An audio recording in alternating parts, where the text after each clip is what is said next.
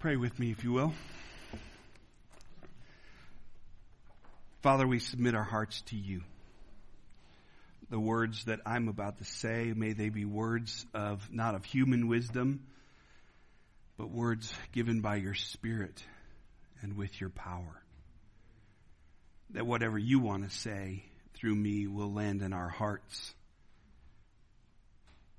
Help us to be transformed by your presence not by words that have been managed by one mind. So speak to us now, we pray, in Jesus' name. Amen. You've heard me say that um, one of my favorite artists is a folk singer by the name of David Wilcox. Um, he, he just tells stories, great stories. He tells stories of faith mostly, uh, though unfortunately, I think if you listen to him today, a lot of his stories are have gone a little uh, awry, a little universalist, but yet he, he does draw us back to the heart of God. And his his earlier uh, albums, one such song, uh, tells about God setting a stage. And um, I don't know if you, you know that God is setting the stage for you every day. Every day. We can see on the paper, we can exegete from the scriptures a, a particular layout. Uh, we, we can tell you what it means and how that should be powerful themes in your life. But if we're not paying attention to what the Holy Spirit is saying and asking the Lord, what does it mean for us, we might not be acting on anything. We just might be receiving good stories and living out our lives despite what the Lord is doing or saying. I don't know about you, but I want to be in the Lord's will. and I want to see His power exhibited in our lives around us. I, I, I want to be living out with purpose His calling as opposed to just giving good information. We can give lots of good information, right? Well, the information that He wants to speak this morning is, is more. We heard about the um, the folks who lost their grandson, the Balicus, this morning. Um, my wife, Kristen, is down in Florida visiting her dad with my son and da- my daughter-in-law for the first time. They're meeting uh, Noah and Carrie for the first time. And Noah, as an adult, my my stepfather or my father-in-law hasn't seen my son since he was in eighth grade, so he's meeting him as an adult. And um, he uh, they weren't able to get to the wedding, so they've never met Carrie, and they're having a great time. And thankfully, um, Mike's brain cancer is to a place where uh, he was clear yesterday, and they had some great conversations. I say that because I, I think that the Lord wants to speak some things about the things that we are experiencing uh, in the natural here that point to us to what He wants to say in the context of what is happening. One of the things I sent Kristen down with uh, is a favorite devotional of ours is Jesus calling. Some people have dismissed it and said that it's too devotional and it's it's not biblical because it doesn't exegete the scriptures. But Sarah Young prays through the scriptures to speak a word that is prophetic. It's a word of encouragement, comfort, and strength. I've read it for years, and I am amazed at how many times the circumstances of my life line up with the prophetic words that she has to say, year after year after year. Is it Sarah Young? No. I believe that it's the Lord who wants to speak to us. And the same way, if not even more so, through His Word, He wants to speak to us. Because He's setting a stage, not for back then when the Word was written, but for right now, through the word that he had spoken, to affirm and confirm it, but also to speak a word to our context right here, right now.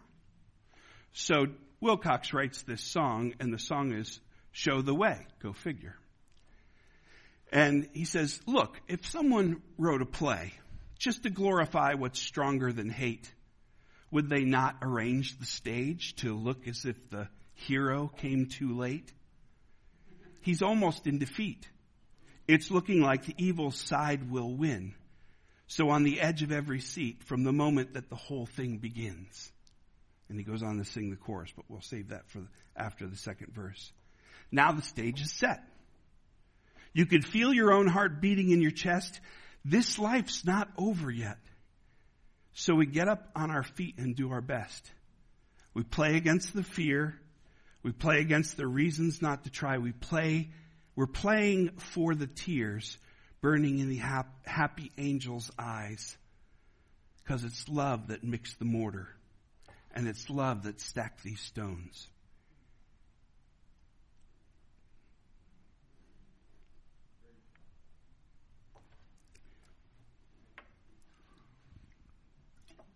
And it's love who made the stage here. I should say, it's love who set the stage here. Though it looks like we're alone. In this scene set in shadows, the night is here to stay, but the evil cast, uh, and there is evil cast around us, but it's love that wrote the play. And in this darkness, love will show the way. We live in a world that constantly is speaking a word against the word that God is trying to establish, that, that He's trying to show us in the circumstances of our life, in the ways that His word speaks to us. I am constantly reminded that there is, you know, I look at scripture and as I'm trying to interpret scripture, I, I can hear my Old Testament professor trying to push me, push me, push me to understand that there's highly figurative language in the Old Testament. And I'm like, well, go figure. But I'll be here all week. Figurative language meaning like the words mean something and they mean something specific to that, what they're doing in the context. And so push it, push it, push it really hard so that you can understand God is saying something bigger than just the story that's contained inside.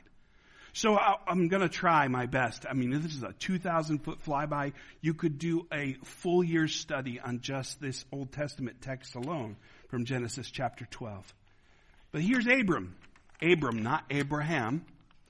So the father, who is the exalted father of this family line, the Lord says to him, Go. We'll just stop there for a moment and just say, Abram, the exalted father, is told to, to go, to get up off of his feet, to get out of the context that he's in. You hear the story throughout scripture constantly. Go, go, go, go, go, go, go. Get out of the boat, Peter. Come to me. but, but, but, but, but, but, but, but, but, but, but, you can hear Mel Tillis singing, right? You know, he's stuttering because it seems out of the context. Leave your kindred. Leave your country. Leave your father's house and land. What? This is everything that I know. All of my stuff is here. How many times have we said that in our lives? I will show you and I will make of you a great nation. It's already hinting. I'm changing your name, Abraham changing your name from exalted father. You're really liked around here. But I'm going to change you to the father of nations. Some people like to say many nations. I, I think the proper translation is the father of nations. God's, God's desire is to speak to all nations.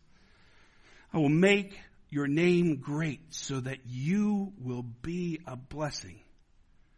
Not the embodiment of me, not the blessed one, but you will be a blessing, a conduit through which I will bless others. I will bless those who bless you. And him who dishonors you, I will curse. This is hard for most people when you unpack the fact that God says, I'm going to bless and I'm going to curse. But the fact of the matter is we already bear a curse in the fact that in our very existence from the beginning of time, we've chosen a way of curse. We've been under the curse of the fall. All have fallen short, Paul says. We are not capable of doing or being anything that can find acceptance before God without Christ. Now, he doesn't have that promise here yet. All they had was atonement that would come as the law is given and as the people of God are revealed the law and how to live out the law. But here, Abraham Abram, not Abraham, sorry, Abram was asked to leave everything that he knew because God was promising something more. I hope that you feel that import in your lives. That when you said yes to Jesus, when you accepted a, a, life in Christ, when you walked in His law and in His ways, you are walking with faith into something you have no clue of. There's no familiarity. There's, there's stuff that you can bring along with you on the road, but it's just a road that you can travel. So travel light. Because you've got a long way to go. And the word is reminding us of the blessing that comes from those who are faithful. So Abraham went as the Lord had told him, and Lot went with him. Now, Lot, you have to understand, Lot had two brothers, Nahor and Haran, and Haran's child was Lot. So it was, it was Abram's nephew. So here Abram was feeling responsibility for this part of the family, and it goes on to say that Abram took Sarai, his wife, and Lot, his brother's sons, and all their possessions that they had gathered, and all uh, and all the people that they had acquired in Haran. So, in a woke world where we say that you know slavery didn't exist, it existed. Doesn't make it right, doesn't make it appropriate, he's taking responsibility for all that he has covering over. There's a difference in the world following the Lord. There's, there's a reality here that there are levels in a broken world, in a fallen world, there are levels of responsibility and uh, authority.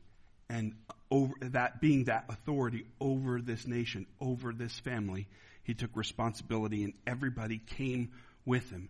And they sent, set out to, to the land of Canaan. Abram passed through the land to a place called Shechem. You know, you hear these words and you wonder whether you pronounce them right, you know. Um, and, and, they get to Shechem and you have to, st- I have to hit pause. Hmm, what does Shechem mean? Shechem means shoulder. Why would God lead Abram, the father who is just an exalted father at this point, why would he lead him to a place of the shoulder? Because between these two mountains where you hear the story go on is the shoulder of what God wants to place on his people. A covenant reality, a covenant love, a, to, for them to be the conduit, the valley through which his love and grace flows to them. Now, if you're uh, a you know absolute exegete, you're saying, well, the text doesn't say that. But praying over it and watching God's story unfold, it's clear that love who set the stage here and stacking the stones. So they get to Haran in the land, uh, or not, the, sorry, not to Haran. They get to Canaan and they get to the place of Shechem and they get to the oak of Moreh. So you've got to stop and say, well, why is a tree a big difference? is because later that would be the place where the idols would be buried, where Joseph would be buried as they come out of exile from Egypt. This was to be established as a place that God had moved and they would come back and be reminded again and again and again. You know, first the promise of God was given to Jacob there in, in this area and all the idols were buried under their oak, the oak that was there. And from that place in Canaan, uh, he, J- Joshua would recount that Abraham had crossed the Euphrates to get to this place in Canaan, going from Ur, his homeland. So there's just all these stories that are stacking up and lining up. And like I said, you could take a whole year to study it and pull it apart. And I'm just giving you a 2,000 foot flyby. But here at the shoulder, there was an oak that means faithful, fruitful, and on this place, it's called the hill of the teacher. There's a rule that, a role that uh, he was to play, Abram was to play, was not just only father, but to point the people to the reality that was going to happen there. So the Lord appeared to Abram and said, To your offspring I will give you this land. So, so he built there an altar before him. Now, you have to understand where that altar was. Here they had landed in Shechem. It is this place uh, in Shechem was between these mountains that would later become important, where the people were to pronounce, Joshua was going to take the people and pronounce blessings and curses over the people. And in, in Deuteronomy chapter 27, the Lord, the people in Joshua's time were to stand there in Shechem between Mount Gerizim, which means the cut off ones, and Mount Elba, which is to mean blessing. they're supposed to stand and be separated by tribes. Really wild story, but here they are separated by tribes. Half the tribes are to speak blessing and half the, the tribes are to speak out the curses. And as you see the tribes being sorted out, the tribes that are faithful are on the side that are pronouncing blessing, but as they're pronouncing blessing, the glory and weight of God is upon them for, to be completely undone by His presence because of His graciousness to them. And the tribes that had been broken, who had gone against God, who had done the very things that they were speaking these curses, were feeling the full weight of those curses because God was speaking the very things that separated them from the Lord and that possibly could mean their doom. They weren't condemned. God was specifically speaking in that place, this place called Shechem, this place where they, they would shoulder the weight of the world to speak to nations to fulfill the promises that God had made. See the picture coming together?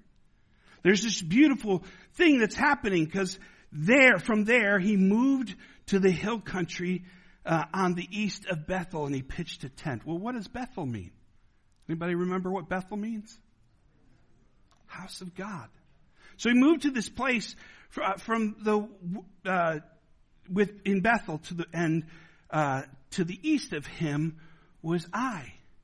So you've got this almost a square created uh, geographically, and you've got Gerizim on one side and Elba on the other side and Bethel on one side and Ai on the other side, and you're you're sitting there saying, "Wait a second, the mountain that means blessing is is being spoken to about curses, in the mountain that means uh, God's curses are, are being talked to about blessing, and God wants us all to understand wherever we stand, whether we stand in righteousness or we stand in the condemnation that the law brings because of our sin, we need to listen to the Lord and His sovereignty so that we can follow Him not by the rules of the land, but by faith. And that's where it dials back. It, is, it comes down to the end. Abraham was given his claim, his title as father of nations and righteous because of his faith. Now, what's faith? What's faith? Faith was the end of this story. They built an altar to God, the house of God. They they uh, called upon the name of the Lord, and then Abraham got moving. It wasn't, let's set up shop here. We're done. Where do they go? They go to the Negeb. What does the Negeb mean? Dry lands. The dry lands need water. They need, they need the, the refreshing that comes from the Lord. It wasn't a happy place for the people of God to go. It, w- it was not a desert resort, let me tell you they were called into the dry lands. And the story will go on from there. You see, in the midst of God setting the stage is all of this mess, all of these tribes. Abraham would bring on Isaac and Jacob, and Jacob would have wives and concubines, and there would be children in various uh, levels, and some of them would be a blessing, and some of them would cause a curse. There would be incest and rape and adultery. There was all sorts of mess going on in the family of God. And we think, oh no, it was prim and proper. We just, we like to tell the sweet stories that come out of a Hallmark card. No, the Bible says it like it is. And, and the people that are after God's heart speak it like it is because of their limitations. David yelled at God in the Psalms. Tired of waiting, tired of feeling like he was going to be destroyed. But when he got it all out on the table, he would finally say, But I know you're sovereign. I know you're Lord. And I'll have faith. Faith in you. The psalm for today reminds us that there's national blessing from a sovereign God, a God who saves and gives victory. There's no safety and victory in armies. There's no safety and victory in politicians. There's no safety and victory in anything but faithfulness. And so the psalm says, we will wait and we will trust in the Lord. And his response will be Hesed. Hebrew word for unfailing love. His love is unfailing. Armies will fail you. Positions will fail you. Philosophies will fail you. Information, we're an information glut these days. You can find out anything and you think you know something until you find out the anything that was proposing itself to be something is nothing. Right? Everybody can Google something and say, well, I know because I read this article and this article states that, you know, four out of five dentists surveyed says that, uh, whatever. There's always new information that can contradict old information, but the only one who's the holder of all truth is the Lord.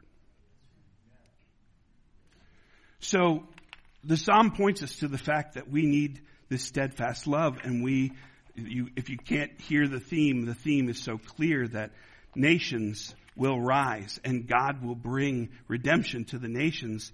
And in the midst of that, there are blessings and curses. Have you ever figured out yet with these bodies that break down, there are natural consequences to our actions? Twinkies turn you into a Twinkie. It tastes good going down, but later on, you are what you eat, right? So Paul picks up the ball and he says, now faith is counted as righteousness. And Abraham was one who believed. It wasn't the adherence to the letters of the law that gave him an inheritance. But what the law brings is wrath an awareness that there it needs to be something or someone who pays the price.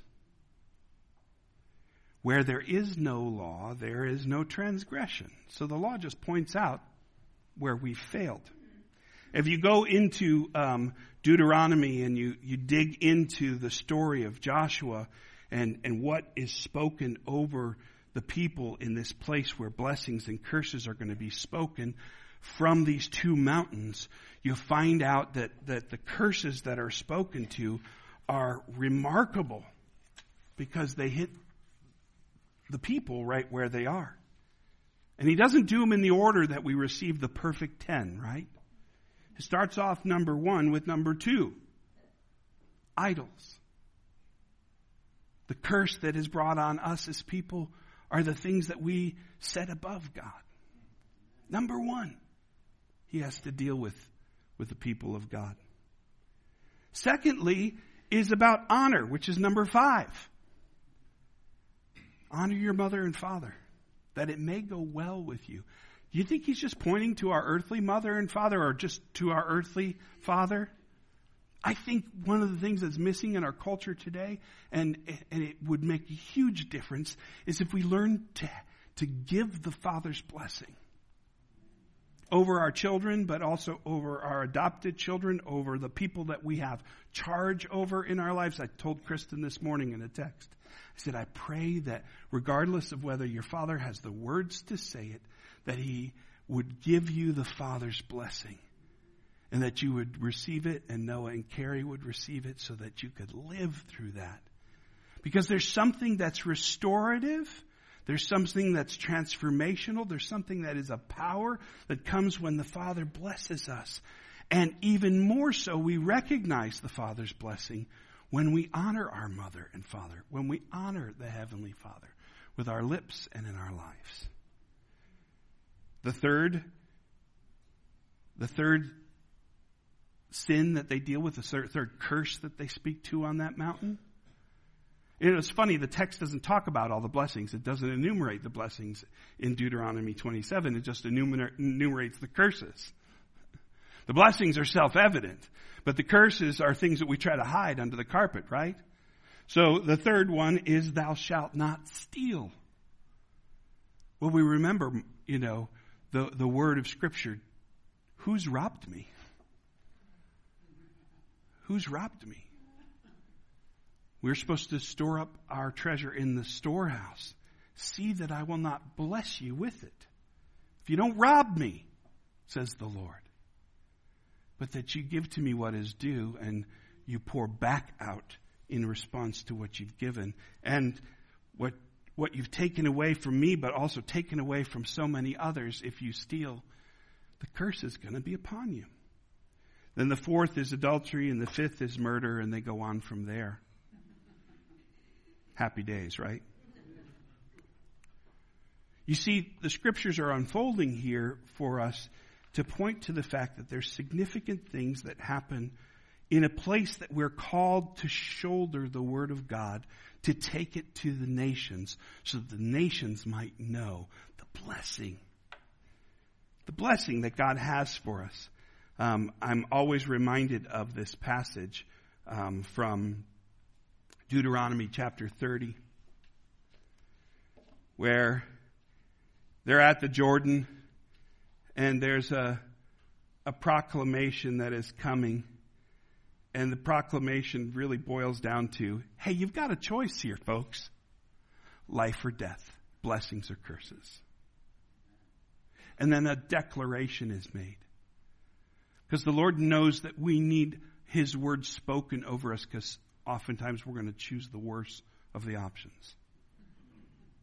Choose life.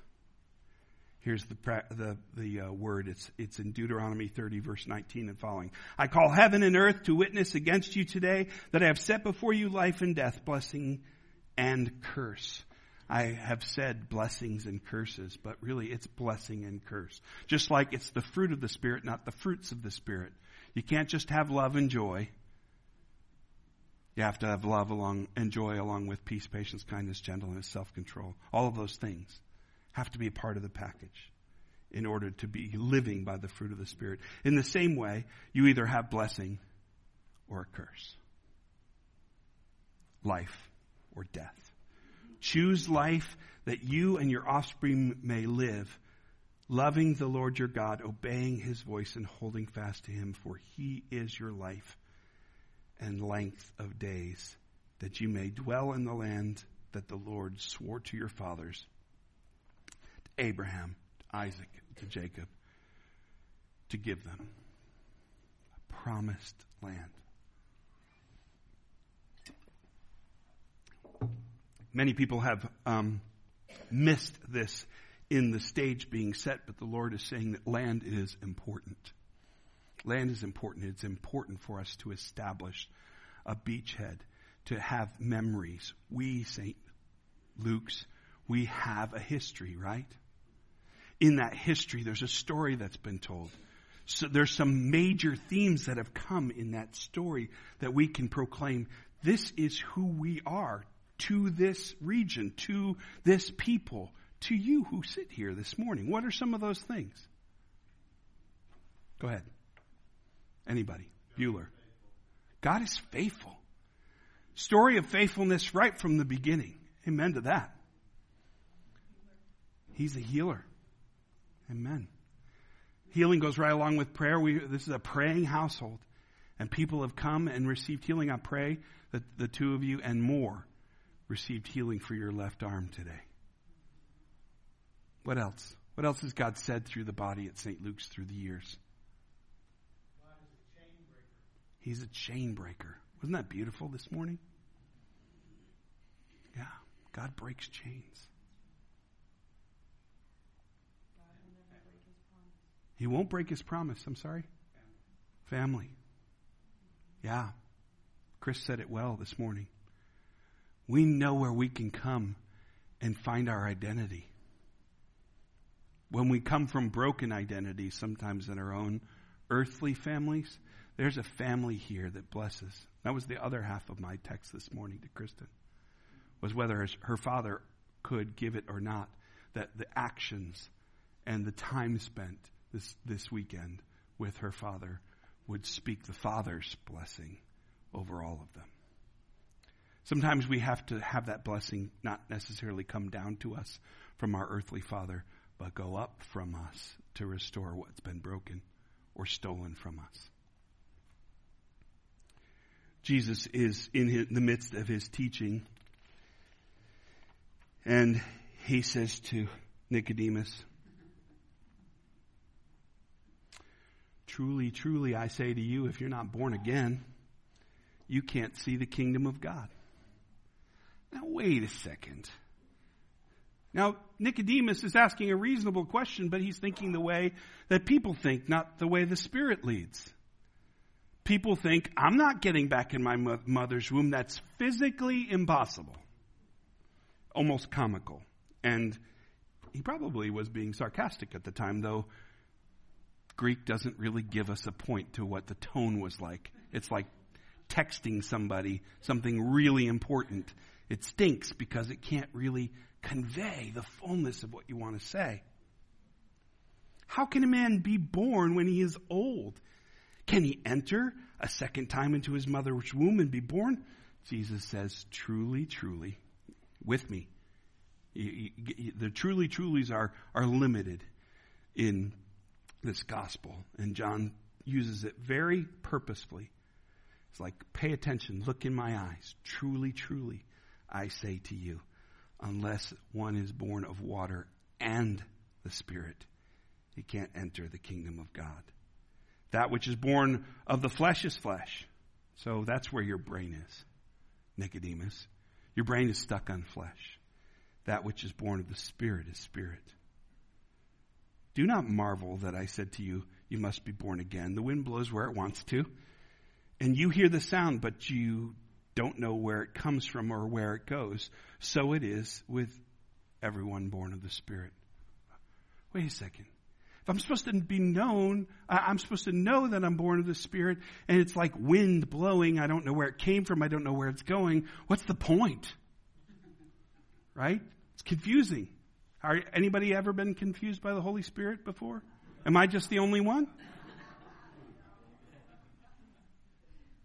If you are faithful, if you hold God above all things, if you bear no idols, if you honor the Lord and your parents, if you are in a place where your life is, is so set at blessing others, there's no way that murder or theft or adultery or any of those other things would enter in, then you're available.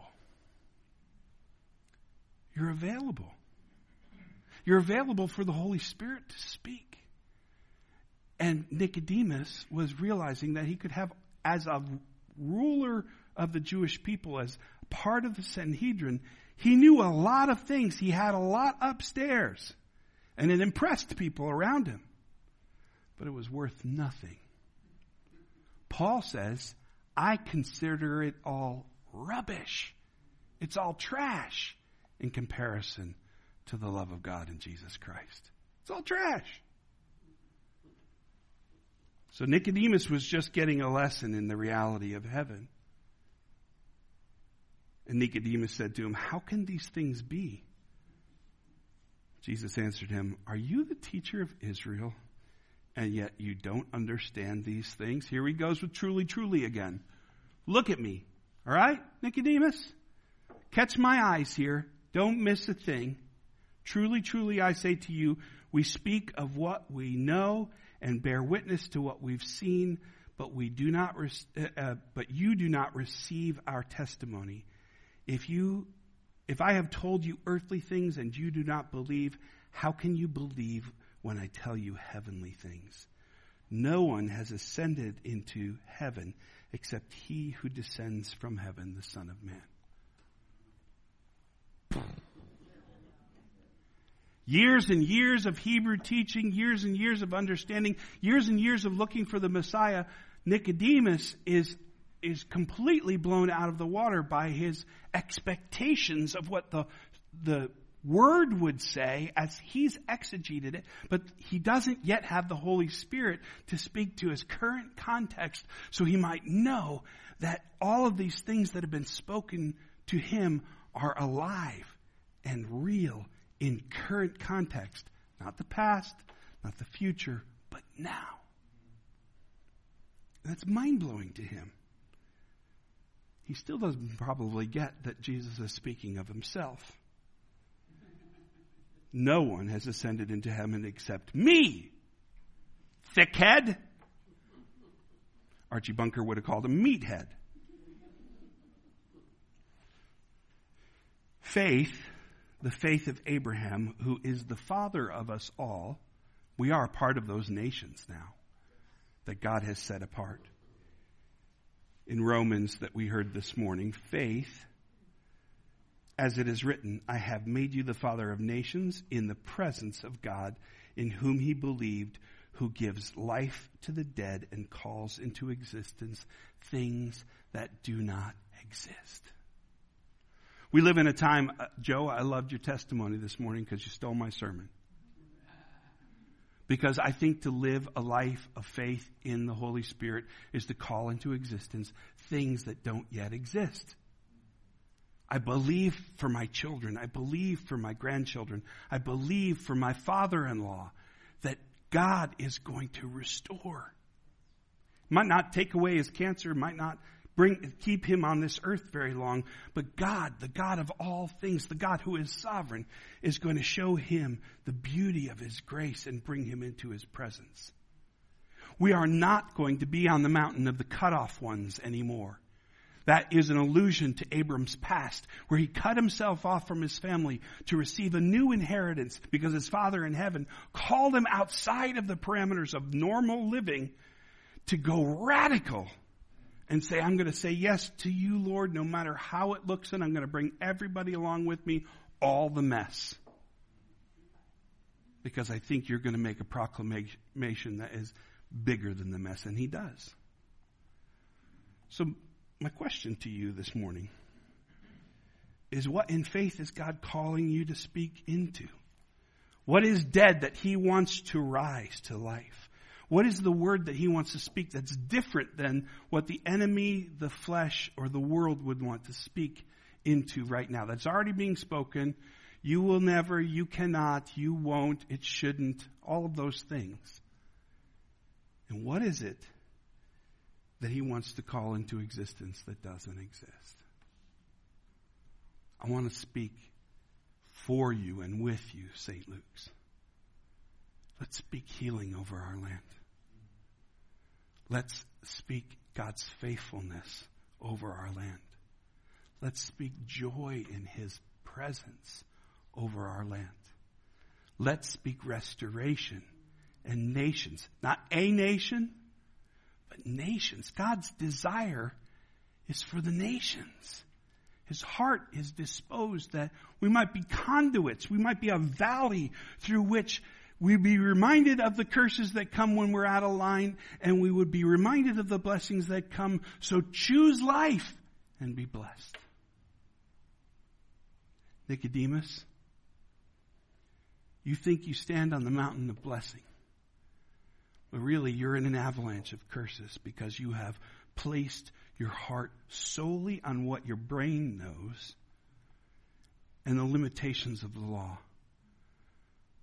But God wants you to be in a place where you see both blessings and curses and know that this is to keep you on the curses side away from dishonoring God, away from idol making, and give you a life that is totally an inheritance of a kingdom that is being established. It's not yet established. Faith is believing in something that we yet see. People will say, this is end times. The disciples in the second century after Jesus' resurrection said this is end times. In the Middle Ages, they said, this is end times. When the temple was destroyed, this is end times. When the Nazis came, it was end times. When Stalin did his thing, it was end times. We can go through cycles of crazy things, and we have the ability right now to blow it all up, right? One push of a button by some idiot somewhere, and it could all end. I asked you a question last week Are you ready? Ready for the move of God, ready to yield yourself to it. Question this week is Will you go? Will you go? Will you yield yourself to letting go of the expectations of what life is to bring and make yourself available for right now? It doesn't mean you lose anything. Just trust that the Lord wants to set the stage. When you're out there at the grocery store, you can say, Lord, what have you set the stage for? And you walk up into the line and your cashier happens to have an arm that's in a wrap. She needs your prayer. Is God nudging you? Now, hear me correctly. Not everybody on crutches, not everybody with a walker, not everybody who is visibly in need of prayer, ready to accept your prayer. Listen. Listen to the Lord and follow his command. He may lead you to pray not for the arm or the leg, but to pray for the heart. Remember that when the rich man was confronted by Jesus, he only pointed out the things. The, the rich man said, Well, I've done all of these things, except for the commandments they had to deal with fully yielding to God. He'd done all the earthly things. He hadn't committed adultery. He hadn't committed covetousness. He hadn't murdered, steal, stolen. He's honored his mother and father. All these things I've done since I was a child. Don't I get in? Give up all that you have, and you'll show me that you're not making idols of your money. It wasn't that he was rich, it's that his richness now superseded God. We just need to examine our hearts. Here we are in Lent. This is my closing thought. It's always good to have a point. It makes it so much easier for the listener, right? My point is, is this. Choose life. Choose life. Choose blessing that you might live. Look for the stage to be set in such a way that the Lord is showing you the difference between what is going on and what is in the earthly and what is going on in the heavenlies. Don't allow yourself to be one of the cut off ones. But look at what the Lord has said again and again and again and again and again in your life. He's gifted each one of you specifically with gifts that are different than everybody else. Don't spend your time going, well, maybe I'll try this, or maybe I'll try this, or maybe I'll try this. The Lord has really pointed you in some really clear directions. Live into it and allow Him to set a stage that will bring forth a testimony of His power and His grace and His presence and His love. The testimony of that will cause revival. Do you want to see revival in your lifetime? It might be a still small voice. It might not be tent, tent meetings and endless praise. It might be just a small voice that says, Go over and talk to that person and tell them how you came to know the Lord. They need Him right now. Those, that's the seed bed of revival. Just as Joe was saying this morning, God is planting seeds. Those trees are going to grow into mighty oaks oaks under which we will bury the past, we will bury the idols, so that we can live for the sovereign one. Amen?